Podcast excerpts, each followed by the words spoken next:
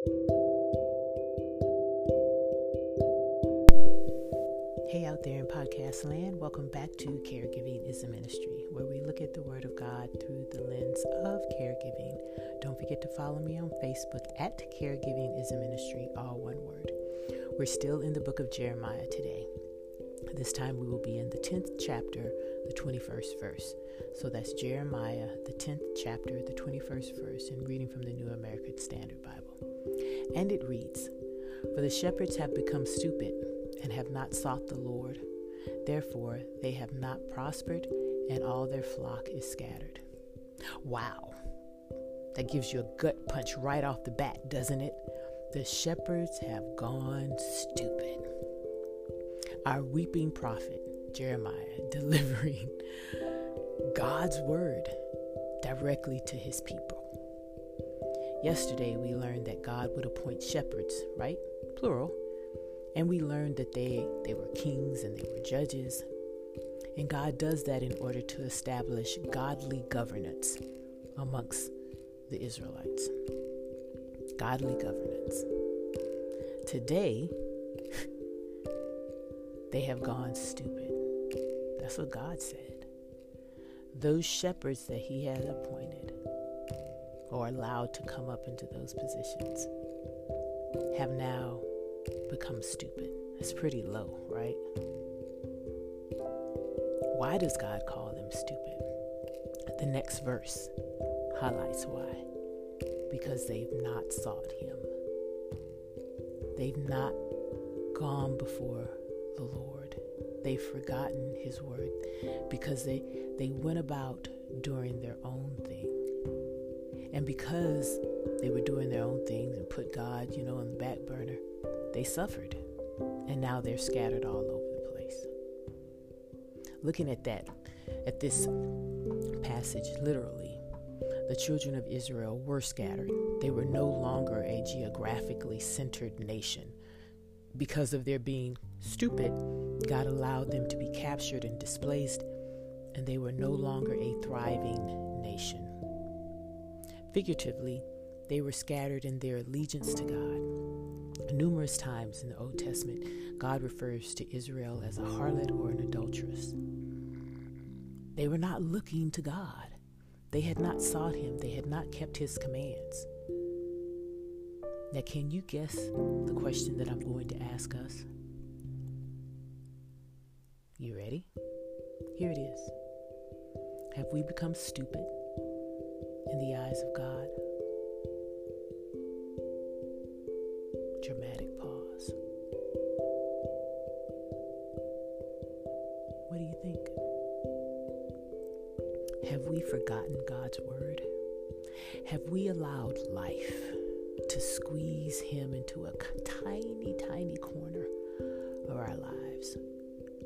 Are we distorting His word to fit our agendas? Have we gone stupid? I think this question is for us to answer collectively and individually. Collectively, as a body of believers, I think we have gone stupid at times. I don't think it's intentional, of course, but I think we get so wrapped up in the minutiae of things that we miss the larger picture of love, compassion, grace, mercy, loving our neighbor, as we talked about yesterday. Likewise, as individuals, I don't think it's intentional either, but like myself, it can become easy to get caught up in everything that we have to do in life, right? I have a lot on my plate. And frankly, I'll be honest with you, I noticed that after God called Mama, Mama home, wasn't going before Him like I had been when she was here. Because I really needed help carrying that load and going to Him first thing in the morning and chatting with Him and singing praise songs and doing my devotionals. That was normal. But then He called her home I mourned, went through that whole process of, you know, the funeral, and it, it was just one thing after another. And then I went on my vacation, and that was some good time. But I was so busy, you know, seeing South Carolina and Savannah and everything. And then I went right back. I, I started seminary right when I came back. And y'all, seminary ain't no joke. I'm to tell you that now. It's a lot of work. Work I enjoy and love. I'm being challenged all the time.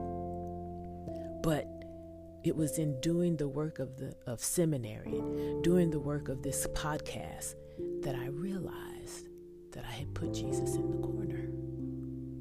I wasn't seeking him like I had saw him during the caregiving time. And quite frankly, I don't want him to have to create something like that to make me come before him again. I want I want to always come before him because I, I love him and I want to spend time with him. And even though all of this that I'm doing, clearly I'm not doing it for me, I'm doing it for him and I'm doing it because he's called me to do it. He still expects to have alone time with me. And and he doesn't come at me with like, "Hey, give me my time." It's more of, hey, I missed you. And I want to delight in you and find out what you've been doing and what's on your heart. And I want you to delight in me. As a lover longs for their partner, Jesus longs for me. And he longs for you. He doesn't want us to be stupid. He doesn't want us to forget about him. Remember, God is a jealous God, and He wants us to covet our time with Him. He wants us to seek Him out. And so I've started going back to morning times with my Savior. and know all of the stuff that I have to do, it's still here. He didn't lighten the plate. but I find that the time that I dedicate to Him my headspace is better.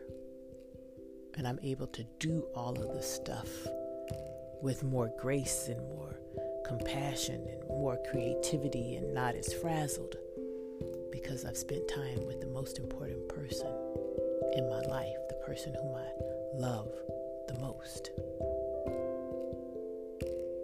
I don't want God to have to scatter me and to get my attention to bring me back to Him. And I don't want Him to have to do that for you. So you have to answer the question Have you gone stupid because you've not sought the Lord? And therefore you're not prosperous. Therefore you can't manage your day. Therefore you can't seem to get the project done because you've not sought Him first. As a caregiver, learn to spend time with Jesus every day. For some, it's easier in the morning, others, it may be in the afternoon, whatever.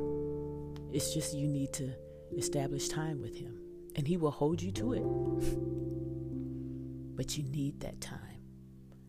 Allow Him to whisper in your ear how much He loves you.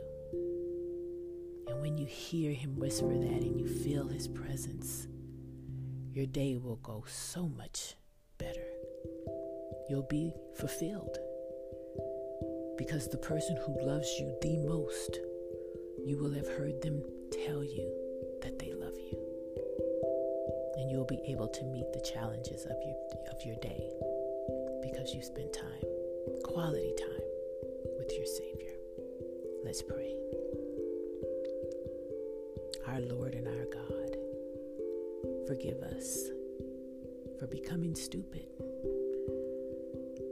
for letting the cares of this world just choke out our desire to be with you. Forgive us for thinking that all of the stuff that we do, even if we do it for the church or whatever, forgive us for thinking that it takes the place of just sitting before you we are dumb at times. and we thank you for continually seeking us out, the one from the 99. Help us to seek your face, not just because we need your help, but just because we want to be in your presence. We don't want to be scattered in our thoughts and our allegiance with other things by giving them priority over you. We want you to be the priority in our lives. We need you. You created us for fellowship with you. Forgive us for having fellowship with everyone else but you. And if we get so busy, bring us back to you. Remind us. Because we love you and we need you in our lives. Thank you for being a good God and for making a way for us. Thank you for desiring to spend time with us, to speak to us, to interact with us, for being an ever present God. We thank you and we love you. Bless the caregivers who are out there. They do have a heavy load, but it isn't anything that they can't carry with you. We love you and we praise you. In Jesus' name, amen. All right, make sure that you spend time with your Savior today because I don't want him to ever have to call either one of us stupid. Go and minister the act of caregiving in the name of Jesus.